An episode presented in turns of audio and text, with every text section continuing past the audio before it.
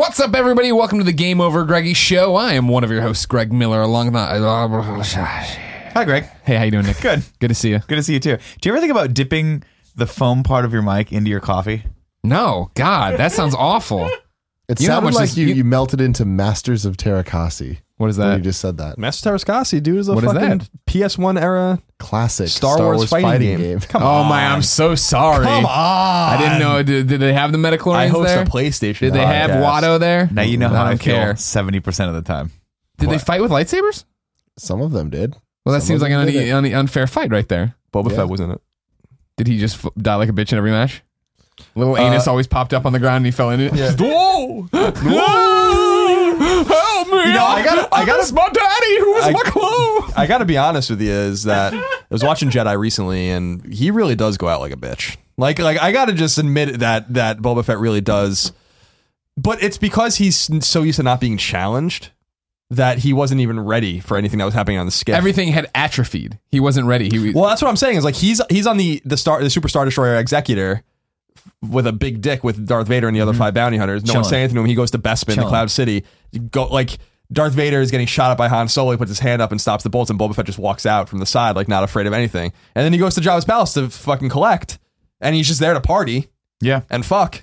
Yeah. And look, and then all this shit goes down. He's hungover. He's probably got a wicked hangover. So I think that he's like, because you can see him on the skip. He's like, what the hell is going on? Like, I haven't had to fight anyone in years. Oh no, he's on massive amounts of cocaine. On Jabba's like amazing yacht, that fucking sand yacht that he had. He was blowing lines before shit went down. He was just like, I don't. What's happening? Singing thing with the big ass nose. Yeah. Dude, they're getting down. What was the Sy Snootles? What's the mug? Shout out to Sy Snootles or Sy Snootles, something like that. Isn't I like Sy Snootles. I'm gonna look that up. This is the Pride of Long Island, Colin Moriarty. Hello. That's the pure one, Tim Gettys. That's the most. Now, what was the Muppet though? There was a Muppet right on Jabba's palace. Yeah, that was like. Well, that's what I thought he was talking about with the lips. Salacious Crumb. That's right. He that guy was getting mouth fucked by Boba Fett for sure. Salacious Crumb was everyone's bitch. He was hungover, he was on drugs, and he was deprived of all his fluids. That Salacious Crumb had sucked out of him. Sucked dry.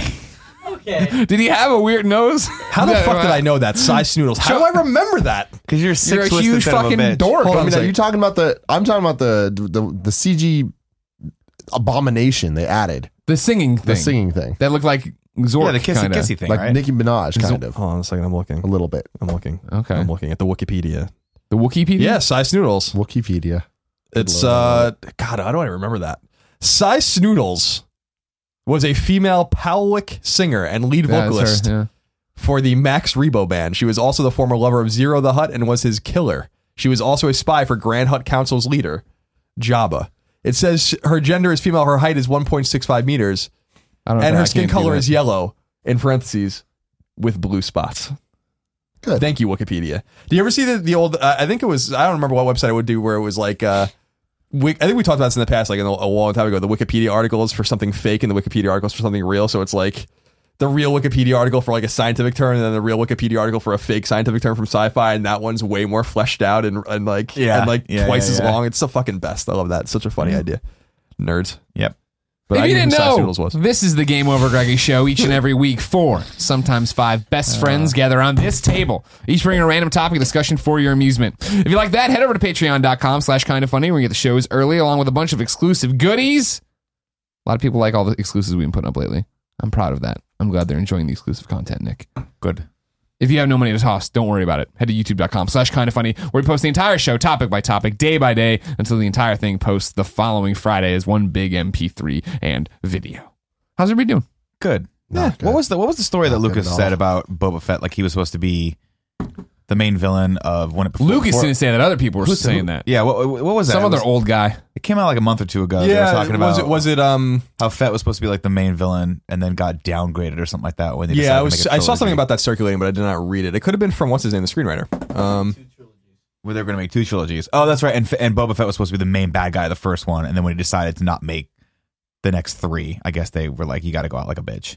So go blow lines and die for a while. It's weird. It's weird that they killed him at all. It would have been the Mystique would have been way better. It would have been cooler if he fell into the Sarlacc pit and then jetpacked out or something like that. Isn't that what they did in the EU? In the books, he gets out. I think he causes some sort of explosion or something. It's in Tales from the Bounty Hunters. I think Because there was great short story books called Tales of the Bounty Hunters, Tales of the Empire, Tales from Jabba's Palace, Tales from Mos Eisley Cantina. It was like all the stories of all these random Watto's Grotto tales. Watto's Grotto tales. Tales from Sebulba's house. Tales from Sebulba's house, which was written but not actually published. Mm. Right. Would have been too good. Would have put everything paled in comparison to that. Now, if you're done talking about your fucking dumb clones and shit, I asked how everybody's doing. Everybody said good, and then Tim said bad. I'm not good. What's wrong? I'm sick. Think I'm dying. Oh. Earlier we were talking about what topics we're doing. I was like, I want to talk about sickness and sick stories. Yeah. And you're like, have we done that before? I'm like, I don't think so. Yeah. And I did some research on it. We have. But none of us were part of the damn show because we were all sick. Oh, this is when I was like last man standing. Maybe it would be this sweet space jacket that you're wearing. I was going to say, he does look like he's from the future, right? This does look like a Back to the Future too. You're a helium-3 trader. Full disclosure for this jacket. Yeah. I bought it. Back from fucking a gas giant. I bought it for Kind of Funny Live. It was going to be my entrance jacket, and I was going to get the smiley embroidered on it. Ran out of time to get it embroidered because we were working on a whole bunch of other bullshit like Pikachu costumes and whatnot. Mm-hmm. Then I found the sparkly light up one. I'm like, well, fuck this piece of shit. Yeah. So it's a cheap jacket. I don't really like it, but I was like, I have it now. And then I haven't done laundry for a while because Gia I've been here. Gia. So I'm like, you know what? I didn't want to debut my E3 outfits because it ain't E3 yet. Sure. Damn well know I got some E3 outfits to fucking debut on y'all bitch asses. So let me tell you. So I wore this instead. So you were born in the asteroid belt. Mm-hmm. In the year 2352. Yep. And you and your family traveled to Saturn, specifically to Iapetus. No, and Enceladus. We're gonna say you lived on Enceladus, the moon. Mm-hmm. Yeah, and you became Xenon for a while. Yep, it's my girl. Yep, and then you became a helium-3 trader, and you were often shuttling between the moons of Saturn and Earth to let off the payload of helium-3. Damn right. And other payloads as well. Yeah. Now, can I name him? I'm gonna just pull a random name. Never heard this before. Let's call him Mace Windu. Okay. I feel like I can rock it. The gas giant trader. The thing about it is that you guys kind of look like a tag team because you're in the same color palette for sure today. Like you're very much like your color coordinator. You already start some shit. Then he's like, knock us out. Let's cut a promo. By the way, so you voted? I did vote. Feel the burn. We all voted. Do we all vote today? I have not voted. That's why I want to leave a little. You're gonna go today. Vote. Kevin, you voted. You're gonna vote. Kevin, you're gonna vote for Donald Trump. I assume. You're gonna vote for Hillary Clinton. And you're going to vote for Bernie Sanders. Greg, you voted for Bernie Sanders. I felt the burn. Nick, you'll vote for Hillary Clinton, I assume? No, I'll probably vote for Kasich as well. John Kasich? I voted for John Kasich as a protest vote. Yeah. Protest. It doesn't really matter. Thank you, Kevin. I'm registered as an independent, so my vote doesn't fucking matter at all, so it doesn't matter. Now let me just say this real quick. It doesn't. Interesting, and it has nothing to do with anything we're going to talk about today, but interesting story run by Politico Magazine last week. Talks about Zachary Taylor in the 1840s. Zachary Taylor Thomas? Just Zachary Taylor, the general. Oh, man. And how he ran as a Whig and he won. And he was like this know-nothing, like never wasn't political, changed his mind constantly, still won. A flip-flopper, as we call him. Still won, destroyed the Whig Party. And then the Republicans obviously came out of the ashes of that. A lot of interesting parallels there. Very interesting story about Zachary Taylor in Politico Magazine. People should go read it and check it out. So you're drawing a parallel between him and obviously Hillary Clinton. Exactly. Yes. Because I was telling Kevin at lunch... the Republican Party first ran a presidential candidate in 1856, John Fremont, the Pathfinder, lost to Franklin Pierce of New Hampshire. The only New Hampshire was his nickname? Franklin Pierce, the man from New. Oh, he was considered a what the fuck was it? A Northerner with Southern sensibilities. What the fuck is that term? It's like something with dough. John Doe. Judy's Dough. Pizza bread dough. Judy's fine dough. Anyway, it was something people say in the comments. Anyway, in 1856, Franklin Pierce beat him, but then in 1860, Abraham Lincoln won, second Republican ever to run and won, and then it caused the Civil War, of course. But shout out to Abraham. And shout out to the Civil War. But what I'm saying is that the party can collapse very quickly because of Trump and then rise back up. But there's a lot of parallels between Zachary Taylor, I think 1848. No, 1846, I get. This makes so much sense because I've always heard these Southern people say, we will rise again, and they're talking about the Republican Party. No, the Democrats were actually the Southerners and the racists and the slaveholders. Just a little piece of history, of course. The Republicans were the ones that were anti-slavery, and the Republicans were ones, of course, were the Northerners that fought. And when did you guys when did the good guys become the bad guys and the bad guys become the good guys? When did that change somewhere happen? Around season 4. Everything just fucking flip-flopped on that. When did we start liking Jaime Lannister? I don't know, but we did. Yeah, that's a great point. It's true. Right? That's a good one. I like Tim, you're dying? I am dying. I'm convinced I'm dying. I exaggerate a lot, but I think this is it. I really do think you seem like you're holding this together. I don't think I'm going to make it to E3. My big problem here is the last time we were sick was the PAX podcast. We all go or none of us go. The PAX plague. You're coming out. You're chained to me. You're not getting away. I'm down with none of us. When we were at PAX, it was like day 2 or something. Then all of a sudden, me and Kevin just got hit fucking PAX hard. Prime? Yeah. Yeah. Well, it's because you hang out with Kevin. I know. It sucked. It was bad. And you got hit too. Mm-hmm. So then... And I never get punched by the sickness. Me neither. We were pretty... That was the last time I've been sick. And then that left you guys. You guys did the show. Yeah, and we did power through. Sick. We never get sick. What the fuck is wrong? So now we're, after coming off a Kind of Funny Live. Yeah, you're tired, and exhausted. I treated my body like utter shit for at least 2 weeks. You treated it like Kevin treats his normal body. Normally, yeah. And I don't have the resistance that Kevin has built up over the 26 years of his life. Kevin only gets sick every 3 weeks. So yeah. Kevin used to give Ryan shit for being sick all the time, but no. So I haven't been sick since this past thing. He's the opposite. Clements always got sick because he was too clean. He had no antibodies. Kevin will drop a sandwich in a gutter and pick it back up and eat it. No. Then wipe his hands on his pants, wear the pants the next 4 weeks. Well, the last part. Yeah, it's true. Anyways, I'm really not doing well. Like right after. Are you getting better? So about 2 days after Kind of Funny Live, I realized that I was like, oh fuck, I'm getting sick. I can feel it. That shitty feeling. Then I wake up one day and I'm like, I can't go to work. Like I had to miss Gamescast or whatever it was that day. I'm like, shit, I just really can't do this because my head felt like there was water in it. You know what I mean? There was that whole thing. I was like, I just need to sleep this off. Slept the entire day. Wake up the next day with a sore throat. The head feeling's gone, but now I got a sore throat. Wake up the next day with an earache. I haven't had an earache since I was like 4 years old. And like, do you guys remember? Can you not be here? I don't. No, he's not contagious. I think I'm past that at this point. But you better hope so. Maybe we'll get sick and not have to go to E3. When's the last time you guys have had earaches? Nick! How does it go? You do it. No! Damn it! You do what the other person's doing. There you go. Thank you. When's the last time I had an earache? Yeah. I don't know if I've ever had an earache. Oh, really? Yeah. Man. I don't. Oh, you've had an earache. Have I? I'm sure you've had an earache. We'll call big old Jamie Kennedy. It sounds like you have a sinus infection. So the problem was I haven't had an earache since I was like 4, and I remember them being the most traumatic experiences I've ever had because I'm a dumb little kid. So as I grew up, I was like, oh, I was a dumb little kid. Like I must have been bitching about nothing. And then let's see what big old Jamie Kennedy has to say. Because I had a lot of ailments growing up. I don't remember earaches being one of them. Oh, you sure did have a lot of ailments growing up, didn't you? I got them all written down. Hello, Greg. Hey, Mom. You're on the Game Over Greggy show. How are you? Good. How about you?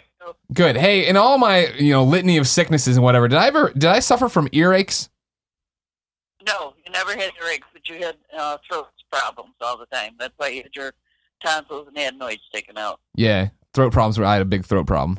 Still do. Yeah. It's too awesome. Yeah, but I'm sorry. Should have been all taken care of when we took out those organs. Yeah, well, they probably left one in. All right, thanks, Mom. Love you. Love you too. Bye. I don't know if it was taking out the organ so much as putting an organ into his mouth. Oh! My mother was just on the phone. I at least had the decency to wait till she was on. Tim's doing fucking giant cocks going into his mouth. No, that could have been anything. It could have been a big hot dog. It was a cock. It was definitely a cock. Well, okay, whatever. Ear infections or earaches fucking suck. And I haven't had one since I was very young. And then all of a sudden I woke up at like 3 a.m. and I'm like, what the fuck is this pain? It was the worst pain I've ever experienced in my entire life. Mm-hmm. It did not go away for like 6 hours. Couldn't go back to sleep. Just ringing pain. Like nothing made it feel more comfortable or anything. I was just like, fuck, I want to die. This is not worth living. Sure. Had some ibuprofen eventually, and it eventually dulled a little bit. Since then, my ears have just had a constant ringing for the last couple of days. Yeah, it's just all I hear is ringing now. Mm. And it's like, this I can handle. This is just like... Maybe you have tinnitus. Baby stuff. When are you going to go to the doctor? I don't know. I do. When am I? You had tinnitus? Am I going to do it before E3? Yeah, you could easily do that before E3. I don't think I can. It's too much to do before E3. No, there really isn't. And then there's Let's Play Live somewhere in there. Those are after E3. I'm worried about this, Greg. Nick, do Colin and Greg Live on Friday, okay? Okay. There you go. You got the morning off. You can go. Well, do that. I'm going to guess, Tim, there's a few setup things he has to do before because I don't think he's been to a doctor in probably a few years. That's the problem. So he probably doesn't have a primary care physician. I got a good one. I'll send you. There's so much issues with my life. My life is so hard, and I don't like it. I really, really, really don't like it. The The ear infection thing was like the worst part because that was like, that was the pain. And then after that, the last couple of days have just been me just kind of like dealing with it, but it's just not going away. Like I felt like I was on the decline of it. And then all of a sudden now it's like still here and I'm worried because it's been a whole week. Yeah. And I've been like just down in NyQuil. Are you sleeping a lot? Yeah. Like I mean, you might have an actual sinus infection. So now I'm worried I have an actual infection. You should go to the doctor and get some antibiotics, and maybe not be in my house. Walgreens probably too. They got stuff. Did you go there? They got to have eardrops, and I feel like my throat's getting a little scratchy though. That's just I hope that it doesn't. Don't worry, I'll make sure that you get to LA. I got high water, buddy. So I'm on the opposite end. I want to be good for E3. I can't wait for E3. I mean, if you're gonna get sick, this is a great time right now. It's early. Exactly. You gotta wait. You gotta stretch it out. I won't know until Saturday, Sunday. Whether or not I want to poke you right there. Why? On my vote sticker? Button. The thing you'll never have? Probably not. You're not going to make a device. I just have a string of them on my shelf that I put. I put one on a PSP once. That was my... I loved it. I loved it. That was my thing. Yeah. So go to the doctor. I don't know, man. Why don't you go to the doctor, dude? Because it's going to be a lot of... Honestly, it's a time thing. I mean, I don't have anything set up. Don't have that shit. Like, I don't know. Just go to the fucking doctor. Go to urgent care by... Oh, no. You're going to... It'll cost you an arm and a leg. No, it won't. You have insurance. $100. Most $100. Yeah, go to urgent care. Yeah. It's like, hey, take about an hour to get in. Like, I've had this thing forever. Take your Vita. They'll just give you a prescription for antibiotics and you'll take it. Yeah, you need like... that's it. If he has anything. Yeah. I don't think he does. And make sure... You're not helping. Cough indirectly into Nick's mouth on Friday night or Saturday morning. Lick my mouth with your mouth. Will do. Right around Friday. Any of you who want to get sick, it's super simple. Just accept bare food from Kevin. Ask for whatever... Hey, can I have one of those chicken wings? Can I have that cookie? I don't eat bare, so... Is that a joke or that was a joke? Okay, you don't eat bear. Mm-hmm. That was a joke. You're a piece of shit, Kevin. It really is. No, I mean, I'm mostly. I want to go to the doctor. My problem is that we're running out of time here. There's a lot of shit that has to get done. Friday. I got shit to do Friday. You don't have shit to do. I got to get passports and stuff Friday. Jesus Christ! Oh my God, I forgot you don't have a passport. This is an issue. You can do that at the same time. Go to urgent care. There's Walgreens across the street. Dude, make an appointment for a post office and just go get it all taken care of. Rob a bank. When I got my passport, it was dealing with the federal government, nightmare issues always, because federal government's inept and sucks. But the getting my passport was like the easiest thing I'd ever done in my life. I was shocked. It was almost like the story I told when I set up Aaron's internet with Comcast, and it was like I was like, really, that's it? That is like every once in a while, like, you know, that's the opposite experience I had renewing my passport, which was the most inept experience of my entire life. Because the guy that was working at the post office, and maybe it was his silent protest, but he just refused to answer any more than one question at a time before going and helping someone else. So I brought the form up to him, and the form doesn't make any sense. No. And you have to give them your passport, which is terrifying. Because you're like, if this gets lost, then I just don't have a passport, and I'll never be able to renew it. And then I was like, so is this, what am I supposed to do here? And the guy's like, oh, yeah. Yeah. That's probably where your birthday goes. Excuse me one second. And then we'll like go away and help someone else. I'm like, Jesus Christ, this is the worst. The scariest. You need to make sure you don't have to fast track it though. Yeah, you're going to have to. I mean, I'm screwed. I'm very screwed when it comes to all this shit. You're going to have to go to an outside agency to do that. See, the problem is you just keep putting all this off though. Mm-hmm. You got to tackle one of them. You got to tackle two of them. Yeah, the passport needs to happen. And the scariest thing for me about when I got my passport was you actually have to give them your birth certificate. See, that's the problem. They just take it. I don't even want to get and then they mail it back. Well, you don't have a birth certificate? I do. It's lost in your mom's house. Completely unobtainable. Well, it's not lost. You're completely not exactly getting your passport then. Yeah, that's not because I need to go get the birth certificate and then I can get the passport.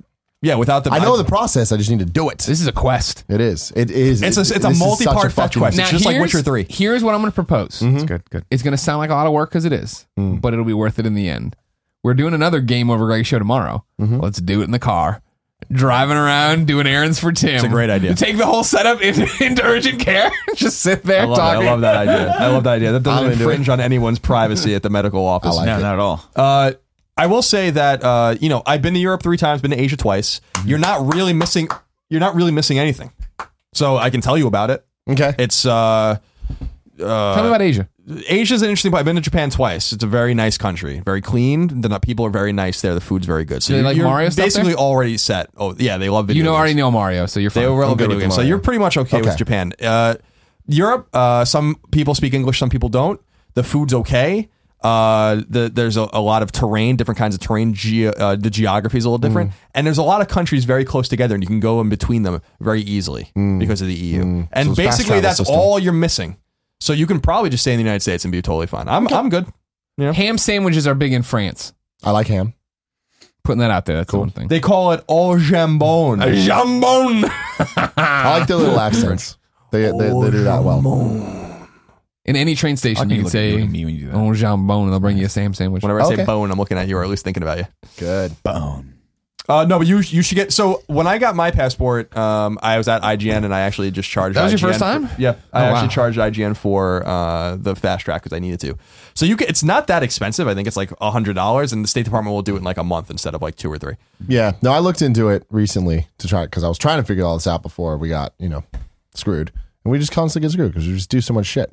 So I know what we need to do. I feel like the pressure should be coming off you, right? In a way. Kind of Funny Live was the pressure cooker killing you, and then I took the baton for E3. Yeah, he's killing me. It, but that doesn't mean that everything else isn't happening. No. He's got 3 or 4 days. E3 is happening. Kind of Funny Live. E3 will there be exclusive merch? Happening. There won't be exclusive. Oh, that sucks. I don't want to go. Actually, there will be. It looks like these Lego Dimensions, Green Arrow, Supergirl. They look fucking real. I cannot wait. Is it Green Arrow? I thought it was just the Arrow. His name was the Arrow. No, that's on the show. It was called Arrow, and then eventually he became Green Arrow there too. But it was always Green Arrow. Now he's Green Arrow there too. It's cool. He came back when he had the armor that went around his tricep. He does have some tricep. Is that this is a bicep though, right? Well, it kind of curled around this way. Oh, it was weird. I don't like the costumes on Arrow, but we won't get into that now. I don't mind. You should go to Urgent Care. What's going on with John Diggle? I didn't even watch the season. He's wearing a fucking weird ass helmet. Oh, that's been 2 seasons from now, and it looks really weird. Yeah, this no, because I watched last season. The Spartan helmet. Yeah, with the visor and shit. Terrible. That was this season. I thought it was last season. I haven't watched it at all this season. So, leading into Legends of Tomorrow, he got that. I didn't like it at all. We'll save it. We'll save it. We should have an Arrow at all. Actually, we'll just jump into it. It's my topic now. Tim's dead, everybody. If you're just joining us, Tim is a ghost. That topic is going to be headlined. Tim Gettys is useless and dying. That's a good one. Yeah. All right, my topic is in the vein of this, and we're going to get to Arrow. But it's going to start with, I've broken up with Game of Thrones. When I broke up with Christine, I didn't realize it at the time. Breaking up left, right, I was breaking up with Game of Thrones, too, because she was the motivator. I watched Game of Thrones because she wanted to watch Game of Thrones. And I was always like, this is fine. But then the show would end, and she'd be like, ooh, that's different than the book. And I'm like, oh, what happened in the book? And she'd tell me what happened in the book. And I was like, what happens next? She's like, No, it would be like, no, fucking Tyrannosaurus went and did this. And I'm like, which one's Tyrannosaurus? And she's like, it's this one. And I'm like, is he I don't know. Like, who are this? Is he the little person? Is he the one hanging out with the little girl? And like, no. And like, we went, eventually I just had the name. Well, we're talking about Dinkle. We're talking about the guy with no dick. Dinklebot. That's the only one I'm talking about, Destiny. Who's the kid that got pushed out of the window? Bran. I remember that because he's like Bran Flakes, and that always makes me giggle. Like, he keeps people regular. Who's the big ogre guy? That's Hodor. Come on, that's easy. Who's the guy that always is scheming? Littlefinger. No, he's the no dick guy. Oh, no, there is that guy, too. Oh, the other no... Who's the no dick guy? No dick guy is the eunuch dude. He looks like... He doesn't have like a penis, He's like an effeminate kingpin. That's how he's referred to. Didn't he get his penis cut off or something? Yeah, that's his thing. He has no pee-pee. Varys? Who's the other guy that got his penis cut off? Oh, there's the Unsullied. Golf. No, Gort. They renamed him Gort or whatever. What? The Unsullied. That is true, but we're thinking about the Unsullied don't have dicks. The and Theon Greyjoy does not have a dick. That's true. We don't know if the Unsullied have dicks or not. Who's they don't got no dicks. The woman that likes the fire. Melisandre. Daenerys. But she can't get burned by fire. Daenerys can't get... But I don't like that Daenerys... Are you talking about the Red Witch lady? Yeah. Melisandre. Oh, she's so... Daenerys pissed me off a lot. Because it was literally like Dutch. Khaleesi, Daenerys, Dany. There's all these names, and people like you use them interchangeably. So I have no fucking idea. Well, for a while, I had no fucking idea who you're talking about. We're getting off track. Christine was the motivator to go watch this show. I was fine with it. Who is Khaleesi? She's Dany. No, Khaleesi is a title. She owns that title. I believe the full name is Dany Daenerys Khaleesi. Prego. Is it hyphenated? Stormborn. Where's the hyphen go? Everywhere. Every letter. Really long name. So I came around this season. It was time for Game of Thrones to come on, and I just never, ever was motivated or cared about watching. And then every Sunday night, people are freaking out on Twitter, and with the Hodor stuff, no spoilers, I was like, what? I liked Hodor Front. What happened to him? And I just went and read Geek and Sundry's recap. I was like, oh, that sounds interesting. But it took me 3 minutes to read it here, rather than the 30 minutes to watch the show. That may or may not have naked people in it. It's a show, though. But it's still hit home. We got to be real careful about spoilers. Yeah, we're not going to spoil anything. I mean, making sure everyone knows that. I can understand if you were to say you were going to break up. I mean, I'm assuming this is a larger issue for you, but breaking up with Game of Thrones last season, I could see. See, I think that's part of it, is that I stumbled along with last season. Yeah, last season was a lot of setup, and in my opinion, probably the worst season of the entire show up to this point. This season, because they are sort of racing to the end now, a lot of stuff is moving a lot faster, and we're getting a lot of answers to things. So unlike, like they're not doing the thing that I hoped they wouldn't do, which is the Lost ending where they're like, oh shit, we have to scramble and answer a bunch of stuff very quickly. Now they're not setting anything up anymore. Yeah. Now it's you know, with the exception of a small characters here and there, but now it's sort of like let's start having definitive ends to what's going on. I just feel like they burned it They took too long to get there. I just don't care. I don't have it in me, and that's the problem. I respect that. Thank you. I don't understand this, Greg. I really don't. Like Game of Thrones to me is like on another level of I don't understand what we did as a species to deserve something so good. So well thought out. We supported so fucking George Railroad Martin. It's crazy to me. Prolific Jets fan. I was talking to Kevin about this morning. Like the amount of characters on this show and the amount of phases and eras that we've seen and different families and different places in this world. Like when you look from season one to where we're at now, it's ridiculous. Like just even if you look at any single character and look at their journeys, there was so few low points. And all of it makes sense enough that I'm like, holy shit, like it's so well thought out, all of it. And it's like when you start talking about it, like, all right, there's zombies and there's don't even get me started on the Iceman. But you bring in all these like other from elements. Season one, they're coming. Oh, they're still coming. Oh, they're coming. Oh, we see one. They're coming. Fucking get there. They're coming, and that's too late. The end. No, you had your chance. No, you had your chance, Iceman. The Iceman will come at the end, and that's the whole point, and I like that. They are giving us these little things throughout the seasons. There's so many characters and so many plots that they're jumping back and forth, and you get all the like those the buddy systems where it's like, who the fuck thought Hound and Arya would be cool together? That was cool. Awesome, cool, right? Yeah. And so you start seeing, or Jaime and Brienne, like those moments make it all worth it. And it's like I was joking about earlier, like Jaime, who the fuck in season one would have thought they had to like and root for Jaime? Yeah. And now we're at a point where it's like, you don't even know who to root for because you're kind of rooting for everyone, but you're also kind of against everybody. And I love it. I think that it's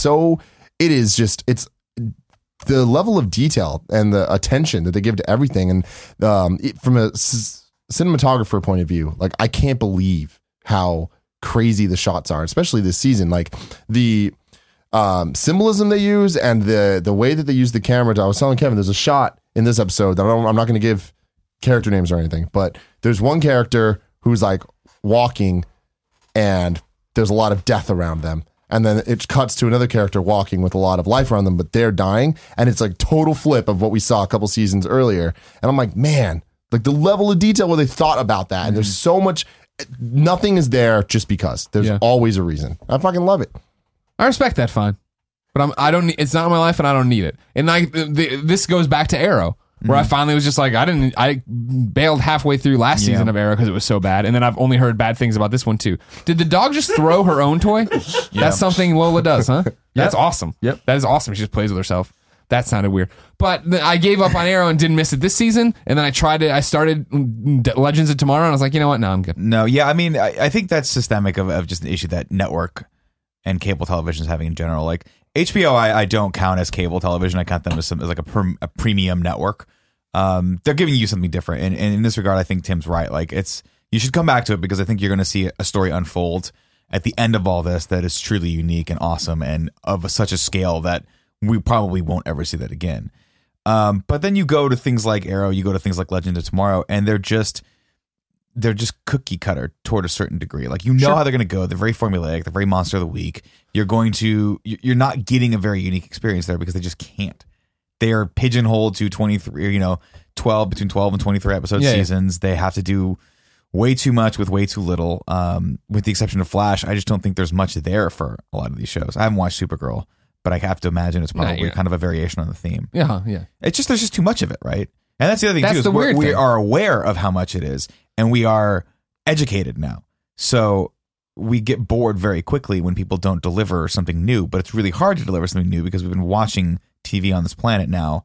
TV's not new anymore, you know? Yeah. And well, that's the interesting thing when you talk about it. You're talking about all these DC shows and even Gotham, which I never even gave a shot. Like, I remember when Smallville was on TV and it was so fucking amazing that there was a comic book TV show or whatever. Mm-hmm. And now there are so many of them that it's just like, I can finally pick and choose, and I feel weird doing it because I feel like I should be watching everything, but I just don't care about it. You got it, yeah. But I mean, I revel in that now, where I'm like, I had a bunch of stuff that I used to tape or a DVR rather, and I just get to a point where I'm like, am I just filling time with this? And that's the thing, is like, I've always been the guy who wants to play games. I'm playing games as my entertainment. Mm-hmm. TV is really only there on the DVR for when I'm eating. So I can put something on and have it go, because you can't do both. Which isn't very often these days.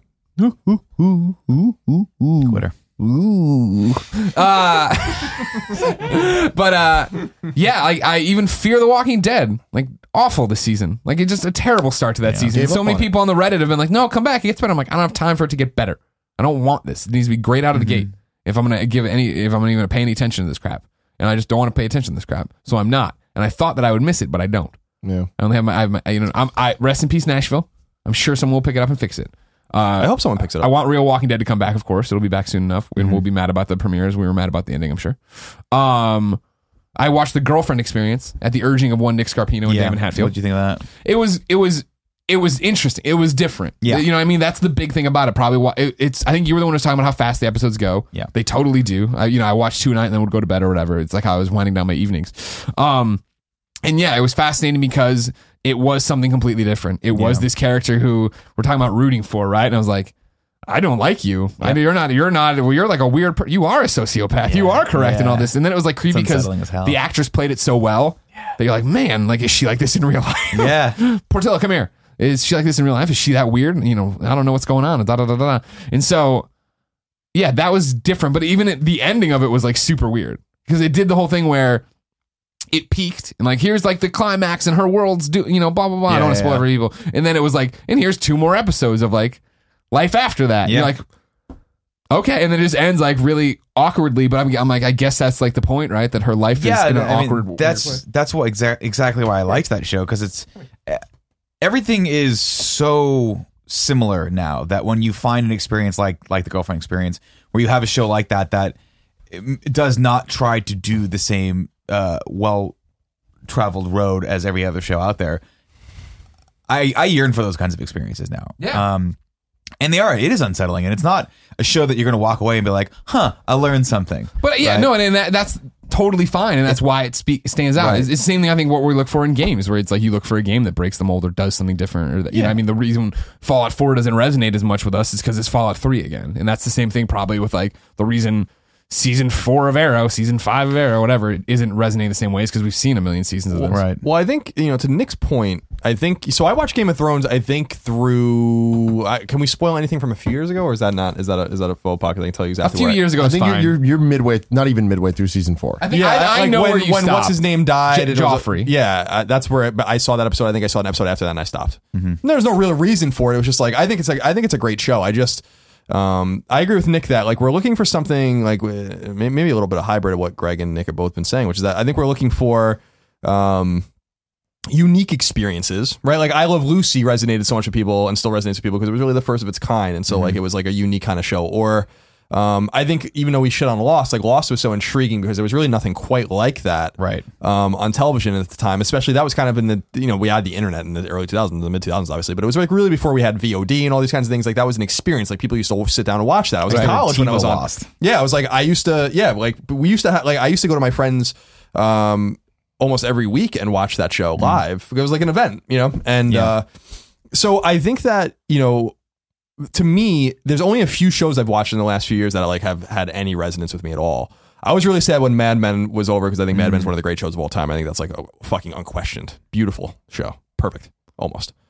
A little problem. But even the last season was fucking awesome. Symbolic. I loved it. We talked about it, extensively. Even shows that are a little pulpy and not like great, like Jericho, I really loved because again, it was unique and like that was I love the idea of the United States ending and getting bombed and all this kind of stuff. And like, what is that like? There were shows that have come and gone that were come back every year, like House of Cards, that is going to be really good. I've said time and again, I think Man in the High Castle is a fucking fantastic show. But like, there's only so much time for this. So when Game of Thrones stopped speaking to me on the level it was speaking to me, say in the first two seasons, I was like, well, I'm not really married to the show, and I used to watch it by myself, so it was like I'm not really enjoying it with anyone. I did have those rousing moments of, the last episode of the first season was a fucking amazing episode. And the one thing I really like about Game of Thrones that I think I respect more than anything is that it's not fan servicey at all. Like obviously a lot of it's already been written. Yeah. But nothing's sacred. And I think that there aren't a lot of shows like that where they're like, fuck you. Like we're killing this character. Now we're killing this character. You like this guy. He's dead. we're going to gruesomely murder this person. Mm-hmm. Or this person's just going to disappear. This person becomes bad or this person becomes good. I'm like, that's pretty cool. Like that's, I think the one thing I respect most about Game of Thrones is that it has no respect whatsoever for the end user. It's just like, this is the story. And you see things getting circulated on Twitter and on Facebook all the time. People getting upset when this happens or this person's dead or whatever. And it's like a big middle finger to them. And I'm like, that's awesome. It's like, because you're still going to watch it. And we want you to get attached to these characters so you feel something. It's as opposed to like, but see, that's The Sopranos where like, we knew Tony Soprano was probably going to die eventually. And I think he did die in the last episode. We don't really know one way or the other. But you're not going to kill Tony Soprano in the second season of The Sopranos. No. You know, like, but not this one, they're just like 6 seasons or 8 seasons, yeah, how long it went. And I love that. So I'm like, the show's just about different people now. Or like there's like one or two people, but you thought it was really about this person, but it's not about that person because he's fucking dead. Right. And now you think all those guys. And I was like, I really like that, but it is labyrinthine storytelling to the max. And like, it's one of those things that I don't think is accessible to a lot of people. I think a lot of people, I really do believe a lot of people watch Game of Thrones, and I think I was one of them that has in a very literal way lost the plot. I think that people just like watch it because it's part of the zeitgeist. That's why it'll be interesting to see when it gets to the end and it is, all right, this is the final season. How many people catch up? Will I catch up? Will I do? Because that's what I did with when Breaking Bad had announced its end, but like it was still like 2 seasons out. I finally one weekend gave it a chance and just marathon binge watched. I think it was 4 seasons and then watched the 5th one on demand because it was going on live or whatever. And it was like that was a great way for me to get into it rather than try to keep up. It's like comics, right? When you're trying to keep up month to month and come back from breaks and try to figure out what the hell's going on and who these people are anymore. Well, Breaking Bad specifically was like anything that takes those big breaks with, or hiatus, those mid-season breaks they started doing to break up. Those were terrible. Yeah. Because they really do break up the sort of emotional involvement that you have in the show. And that's why I think, you know, Colin was talking about, he mentions Man in the High Castle, he talks about House of Cards. Like, yep, those are awesome experiences. You know, Daredevil season 1 for me was an awesome experience. Yeah. Jessica Jones was an awesome experience. Girlfriend Experience was an awesome experience because I got to sit there and just blaze through them on my timetable and not get lost and be really into it and know everybody's motivations from episode to episode, day to day that I was watching it, and then be done with it. Yeah, and there's a certain magic to that, right? There's a certain like you get immersed in the world, and for the Girlfriend Experience specifically, there is a tension to that show that grows subtly and slowly that you're aware of from the very first frame, and then by the time that comes to a head, you're with her in that, right? Yeah. And it reflects.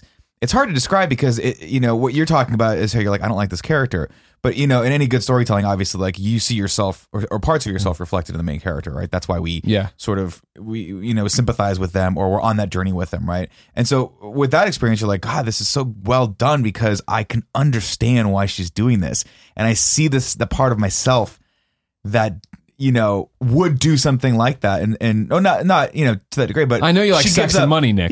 Spoilers. I don't know if too many people are gonna watch it, but like you should watch it. You can get your free trial on Amazon. But the idea behind it is that she is a high class escort, right? But she also has a law career, and you tell very early on that she really likes being an escort. And then it deals with sort of the taboos behind that, right? Her family is like, "Why are you doing this?" And then she finally is. You come. She never really says it outwardly, but you get the idea that you're like, she just really likes this, and this is something that she really likes, and why am? And then you're sitting there judging her, right? You're looking at her going like, why she shouldn't like that? This is illegal and immoral or whatever. But the only thing I judge her for is the dead eyes all the time, the robot, like you know what I mean? Like, I don't mean in like the sex. I just mean how cold she was, general from her law degree. Yeah, I love that. And then she got to turn on the character as the escort, And then so that to me. So going back to my point, when you hit that point where that character finally realizes that there's a power in that, and that is awesome storytelling. What the danger becomes when you, as the audience, you get that sense. Whether it's you're aware of it or not, that they're stringing you along because they just want to keep creating seasons of the show. Sure. That's what happened with Lost, and that's what pissed me off about that show. Because I will say the first 2 seasons of Lost are the best 2 seasons of television ever made. Yeah, followed by the third season where you're like, what the third season was what the fuck? Awful. The third season was I remember coming back for the third season being, this sucks. And because when you go into the hatch, like the first episode of the second season was like when like they blew your mind. You thought like, you're time traveling. Yeah, with Desmond and it starts with him like cooking or something. Yeah, and I'm like, this is fucking awesome. And the numbers and all that. Record I was like obsessed with the numbers. It was like really sad. I there are contemporary shows that have just recently ended that I think are good. The Good Wife's a really great show, but it's procedural meets it's really procedural meets serial, so I think that it's like easier to follow. Like, you don't really have to watch it in order. Should SVU works so well. Yeah, just pop in anywhere you want. What are you up to, Benson? Show me. And I think that there are shows that people have recommended to me that I really want to watch. Mr. Robot apparently is supposed to be excellent, and that's like one of the shows that I really want to watch. But you know, it comes back to me where I've been watching The Americans. Like I watched almost the whole first season. I'm like, this show just isn't good. Yeah, and like and I'm like, I want to, like, what a great fucking idea. Deep cover for people that don't know what it's all about. Deep cover Soviets that are like so deep cover that they're like trained in the Soviet Union in the 60s to become totally American, and they come to the United States in the 70s and they're just a totally American family. Like they have American kids and like they don't ever speak Russian. They don't like ever talk. It's like really, really, it's a really great idea. And I'm like, but this show just sucks. Yeah. And I'm like, I don't have time to, like, everyone's like, it gets better in the second and third season. Like, I don't have time for this. Like, that's that video game bullshit of it gets better 20 hours in. It's like, I don't want to invest that much. There's too many other things that I want to do and other things that I want to watch. And so I agree with you. Like, I want to get back to Game of Thrones because I know it's good. It's one of those shows my fucking father, like, loves. He's like obsessed with Game of Thrones. And when I know he gives things time, like The Walking Dead's another one where he's like, you got to get back into The Walking Dead. I'm like, you're telling me that? You do. Yeah, so those are different things, though. I recently got into Walking Dead, where I started watching Game of Thrones right when season 3 started. So I binge watched 1 and 2. I've been watching every Sunday that they released since season 3. Walking Dead recently, I just binge watched all of them and caught the latest season live as it happened. And like they're different shows. Walking Dead really is based just on those wow moments, and it is on the character dying and that the shock of that, whatever. But Game of Thrones, it's like those death moments are just and it's not always death, but usually it is. They're more just the tentpole moments that, you know, kind of like catch your attention and stuff, but like all the other shit that happens in between really matters and really builds. And I think that what you were talking about of having the binge watching thing and just like how things are moving towards that, I think that Game of Thrones respects the artistry of the cliffhanger and of leaving you thinking about the show in a way that most shows that I watch do not do. Like Walking Dead, like they'll have their cliffhangers and stuff, but like most people feel really gypped from how they handled the last season. Well, that, because that was so not them. Exactly, right? And usually they're pretty good, but this season also they had the whole Glenn thing, and there was a whole bunch of things they did that were questionable. Whereas Game of Thrones, when it does stuff, like I feel like you are missing out on Game of Thrones if you are not either binge watching it or watching week to week. And I think that it's a big thing because every week it is appointment viewing, and it is something where all of my friends have plans around that show. Yeah. They're all watching it together. I every week text Kevin, where are you watching the show? How are we doing this? The next morning, and he says, "Oh, my neck." We'll talk about it, you know, and it's discussing like, where do you think the plot's going? And I think that the creators of the show specifically, the producers of the show, are so good at understanding the nature of fandom nowadays. And there's all these articles now about what fans demand and expect from all these forms of media. And I think that the creators of Game of Thrones know that and work around that in a really fun, unique way where we're questioning what's going to happen. And there's 3 more episodes this season, and we're trying to roadmap, because that's how people engage with content now, is you're trying to get ahead of it. You're always trying to get ahead of it. And them trying to come up with ways to surprise us that's where the fun comes, and not knowing, like having your theories, and there's a unique payoff to having your theories be right, and there's also something to being surprised. And I think Game of Thrones, it needed last season to build that, and it like it's not Game of Thrones gets good 3 seasons in. It's Game of Thrones needed a lull season 5 to build up so that they can now, they're past the books, rapid fire, we're setting up the end game. I feel like I'm with you, and that's why I think it'll be a different opinion or lens when you binge watch, because that was what I always felt with Walking Dead season 2. Where so many people left, like, this is boring, get out of the fucking woods. And I was like, why are we taking so long in the woods? Fuck Sophia, what is going on?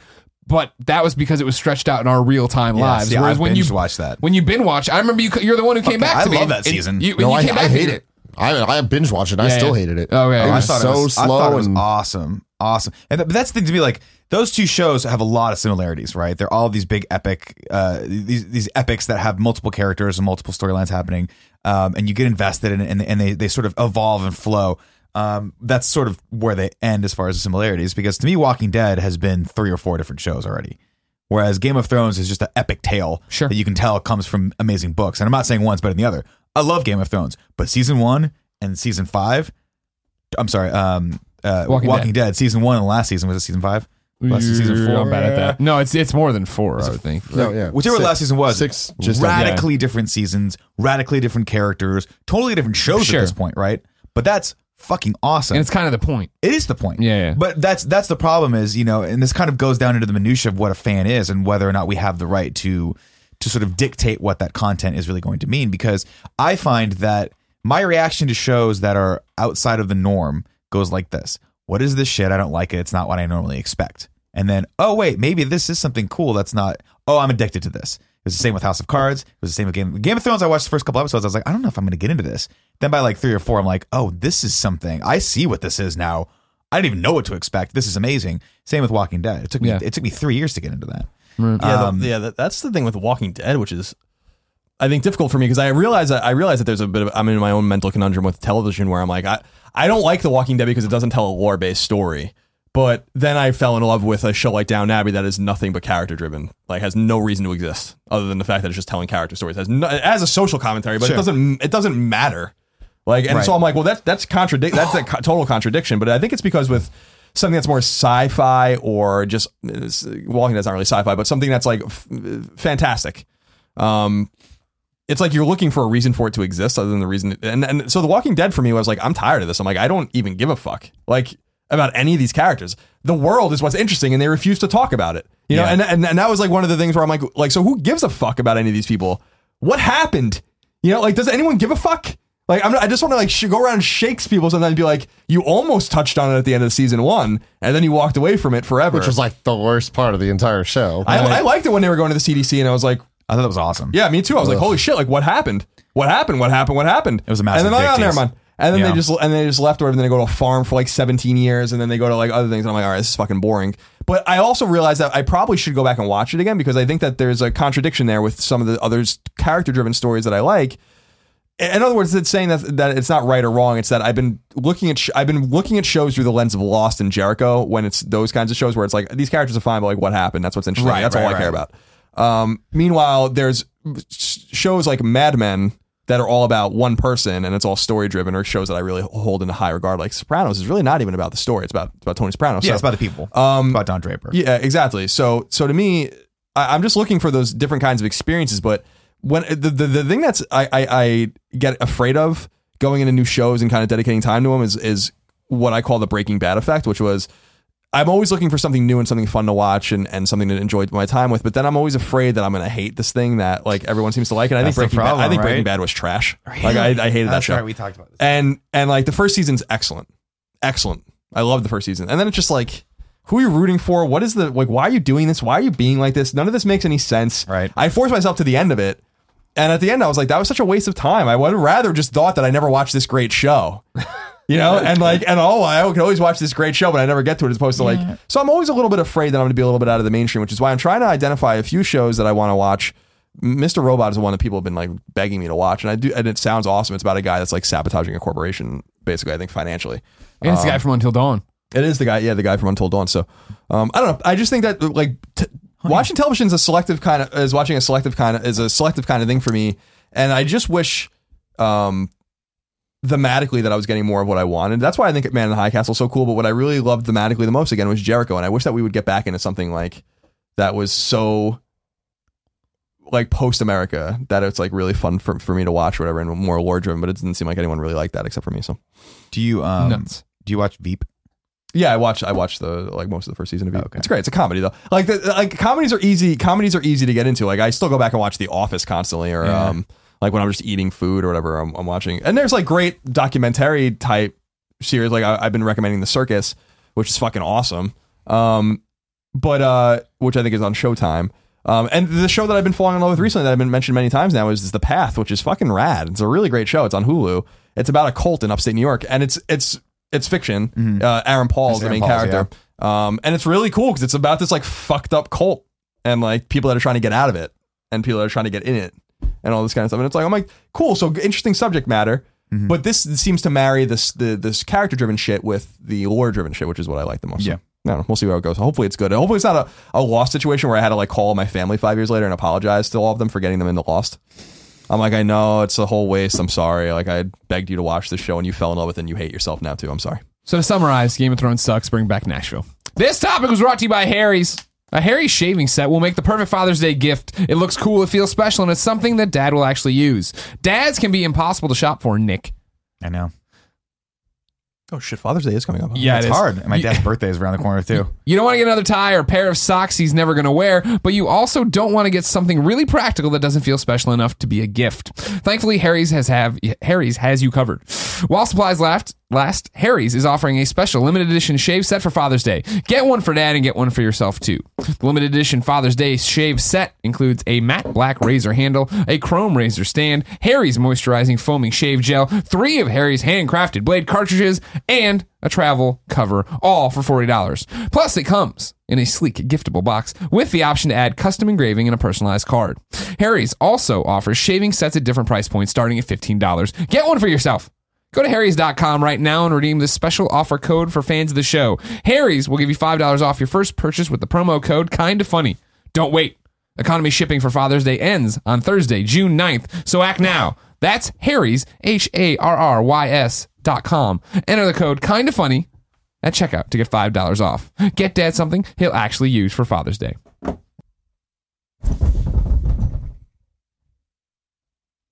Oh. Hello there.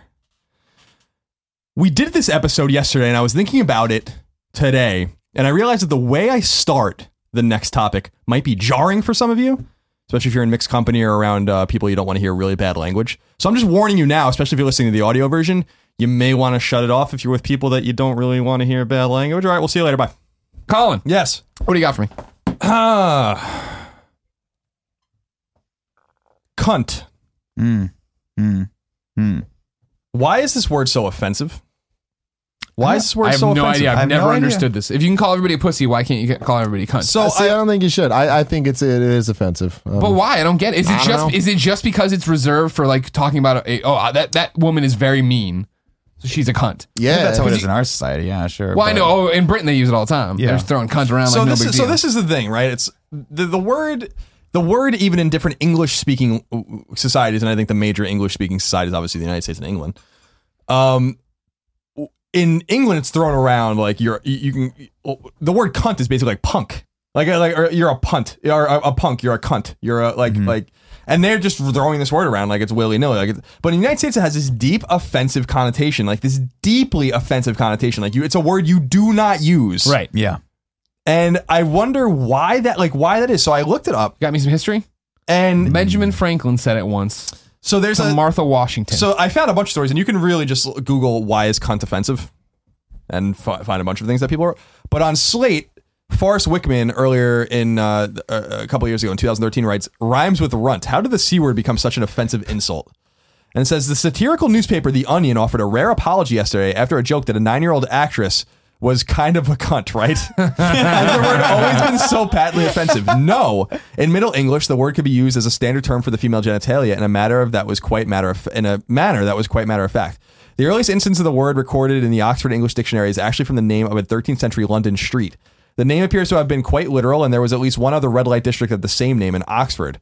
And then he goes on, the word became more offensive over the next few centuries, while Chaucer used the variant quaint in both The Miller's Tale and The Wife of the Bath's Tale. Shakespeare dared only to slyly allude to the word. And Hamlet, for example, when Ophelia tells Hamlet that, yes, he can lie on her lap, Hamlet puns in his response, "Do you think I meant country matters?" That's some fucking deep Middle English shit right there. Damn. In Twelfth Night, Shakespeare finds a coded way to spell out the word when Malvolio recognizes his ladies, sees her use, ends her tease. So basically it goes on. This is a really interesting story people can go read about, like the evolution of it. But he goes, why has cunt become so much more taboo than, say, snatch or pussy? Right. The main reason may simply be that it's blunt. Linguists note that unlike those other words for the female genitalia, whose origins are Latin, euphemistic or diminutive, cunt is plain and Anglo-Saxon. There is also the sound of the word. Many of the most taboo words, in addition to generally being Anglo-Saxon in origin, are monosyllables with short vowels, such as shit, piss, fuck, and cock. These are considered more offensive than words of the same meaning, like poopy, pee, screw, and willy. In fact, one of the only other words to share many of those characteristics is twat, which is also considered highly offensive, though its origins are uncertain. So what do you guys think about this? This has always been a weird one to me. It's a word I don't use, but it's a word I don't use because in America, I've been programmed to never say it. Right. So when you watch like Guy Ritchie film or you watch or you just see something in England, like they're throwing this word around. But they have a cool accent when they say it. Right. Oi, governor, you're cunt. You're like, oh, okay, you can say it. Cute. So do you guys think that this word should be as loaded? Because I agree. It's like, why not? It means the same thing as pussy. We call each other pussies all the time. Yeah, but there's no offensive nature. It doesn't, though, because with that in particular, that has a different connotation that over time we've given that. Like, you wouldn't call someone a pussy and a snatch in the same way. You know what I mean? Snatch, cunt, pussy. Yeah, those all mean one thing, but like it's like a Venn diagram, and they don't all fall in the same way. I think snatch and cunt do. I think pussy is a different thing, where pussy is also used as a way to say that somebody is afraid of something or somebody is not, you know. Well, also, yeah, I mean, to do something. It boils down to you wouldn't call a female a pussy. You wouldn't be like, that girl's a pussy. Like most of those terms are used derogatory against guys, right? So, and I would say the same thing. If I called one of you guys a cunt, I don't think it's as offensive as if I'm using that to describe a woman. But right? I feel like that's so weird. Like I called Tim a cunt the other day on one of the podcasts, and no one called me out in the comments about it. Granted, I don't read the comments. No, they did. I read the comments, but it doesn't matter, right? Like, I don't care, and no one's gonna get up in arms about me calling another guy a cunt. It's not gonna matter. But, I mean, right? But they will. And but I'm not gonna get roasted on Twitter. Like the feminists aren't gonna get involved on Twitter and be like, "This guy's using this term to describe women." It's not gonna happen. And even if it does, I don't care. But please define the feminists to me. All right, feminists. Are you not a feminist? I am a feminist. Sure. Okay.